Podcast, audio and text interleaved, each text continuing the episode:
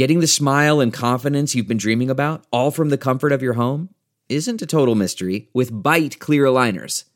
Just don't be surprised if all your friends start asking, What's your secret? Begin by ordering your at home impression kit today for only $14.95. Byte clear aligners are doctor directed and delivered to your door. Treatment costs thousands less than braces, plus, they offer flexible financing, accept eligible insurance, and you can pay with your HSA FSA. Get 80% off your impression kit when you use code WONDERY at Byte.com. That's B-Y-T-E dot com. Start your confidence journey today with Byte. Love, Death, and Ghosts in the Chinese Underworld. Can a ghost fall in love? For China's greatest spinners of scary tales, they might have been the only ones who truly could. Written by Fu Mengxing. Published in sixth tone. Read for you by Kaiser Kuo. In a dilapidated temple deep in the woods, a solitary male figure, a scholar by the looks of him, reads by candlelight. Suddenly, the temple's window is thrown open by an eerie gust of wind, and a beautiful woman in floating white robes appears in the room. With all the wisdom and self restraint commonly attributed to lonely bookworms, the man promptly yields to the mysterious woman's advances, and they have passionate sex right there in the temple. Ecstasy soon turns to horror, and the man's orgasmic gasps become his death throes. The famous opening scene of the 1987 Hong Kong film A Chinese Ghost Story is perhaps the perfect encapsulation of the Chinese supernatural the film, adapted from the classic short story Nie Xiaoqian, in Qing Dynasty writer Pu Songling's Strange Tales from a Chinese Studio, checks all the boxes. A great beauty appears, instantly satisfies the sexual needs of a hapless young man, and then murders him right at the climax of their encounter. Chinese ghosts exist in a state analogous to that of the vampire in Western literature. The allure of both is otherworldly, a fact they use to prey on the morally weak and vulnerable. But the two are not exactly alike. The most significant difference is that Chinese ghosts, unlike vampires, are almost always female, and their love, if they are capable of it, is invariably given to a living man rather than a fellow supernatural being. To understand why we first need to understand the roots of Chinese supernatural literature. To start, what do Chinese mean when they talk about ghosts? Confucius had little interest in the subject. The Analects records that he never discussed extraordinary things, feats of strength, disorder, and spiritual beings. Nevertheless, according to the practices of Confucian ancestral worship, it was important to ensure a person dies a good and natural death, and that his posthumous needs are properly looked after by his descendants.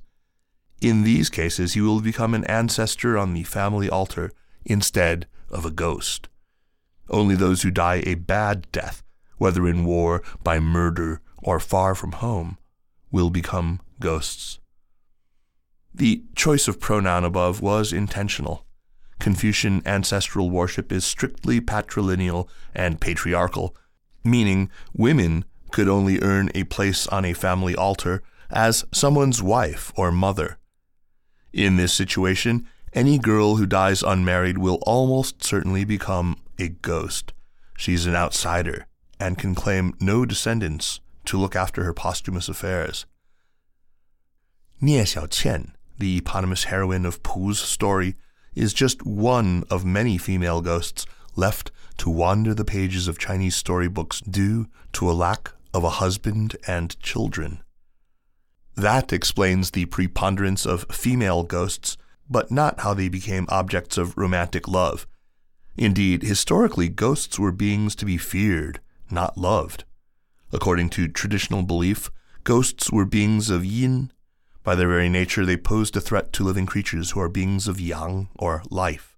Yet, over the centuries, male literati found ways to project their sexual desires and fears onto female ghosts, associating them with the sexual satisfaction and intelligent conversation provided by courtesans. The scholar Patrick Hanan once described the Chinese Gothic story as composed of four parts the meeting, the love making, the intimation of danger, and the intervention of an exorcist. Ghost stories were cautionary tales, and female ghosts practiced a sort of sexual vampirism, robbing men of their precious young essence through the act of sex.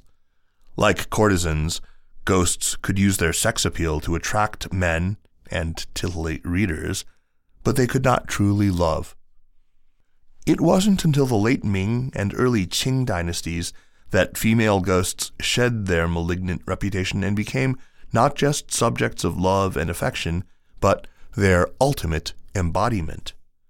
The cult of love, or Qingjiao, that emerged in literature from this period was a continuation of the philosophical school of the heart, which arose in reaction against the excessive rationalism of Neo Confucianism. The literary cult of love celebrated individual freedom and the power of spontaneous subjectivity.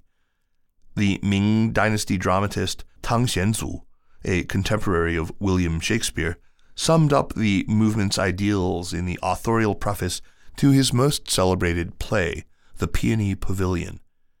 It is not known whence love originates, yet once it begins, it goes deep, he writes.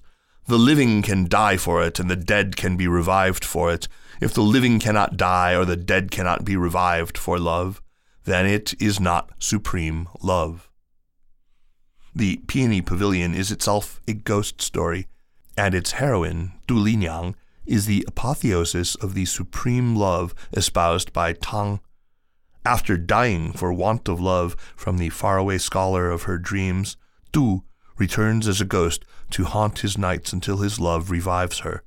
If Romeo and Juliet testifies to the power of love to make even death appealing, Peony Pavilion argues that love is powerful enough to break the bonds of life and death altogether. Writing in the early Qing, Pu Songling would have been influenced by the cult of love in works like The Peony Pavilion. His innovation was to transpose the scholar and beauty literary trope into the strange tales genre with its ghosts and goblins.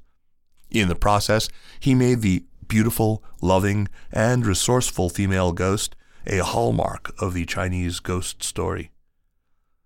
To Pu, love with a ghost is love in the purest sense, capable of transgressing social convention, reason, even the laws of life and death. His story, Lian Suo, seems a concerted effort to refute the belief that a ghost's yin essence is necessarily harmful, in part by arguing that the power of love can conquer all. The story opens with the typical trope of lonely man at night, yet instead of lust, it is a shared appreciation for poetry that kindles love between the young ghost poetess Lian Suo and the scholar Yang, whose nightly rendezvous with the ghost do not involve sex. Then one day, Lian Suo asks Yang to have sex with her. She does so not out of base desire, but because she requires the yang essence and blood of a living man to complete the process of rebirth, a process that started with Yang's attentions to her. Yang readily accepts, despite Lian Suo's warning that doing so could be fatal for him. After Yang recovers from a ghost born disease contracted during their sexual resurrection ceremony, he opens Lian Suo's tomb to find his beloved, all flesh and blood, waiting for him. Of course, not all lovers are as fortunate as Yang and Lian If life and death were easily transgressed, love would have no stakes. In Zhang Aduan, one of the most melancholic of Pu's stories, the scholar Qi enters a claustrophobic relationship with his dead wife and another female ghost called Aduan in an abandoned mansion. Many Chinese of the era practiced polygamy, and there were no qualms about a man loving two women simultaneously. Qi first meets Aduan when he is mourning for his recently deceased wife. Moved by Qi's lasting love, Aduan, who had been abused by her own husband before she died, helps him to bring back his wife's ghost. She then prolongs their reunion by bribing the underworld officials in charge of dispatching the wife to her next incarnation. With this stolen lease on life, Qi and his two ghost lovers turn the candlelit pavilion of a haunted mansion into their exclusive haven, a place where they can enjoy their love day and night without a care for the outside world. If other tales of supernatural romance reunite lovers in the world of the living, Zhang Aduan creates a heady, eerie, and surreal space for love, one shrouded in death and which resolutely defies life. Perhaps such a love was too powerful even for Pu, and he felt he must check it with a tragic ending. One after another, Aduan and the wife are taken away from the loving scholar.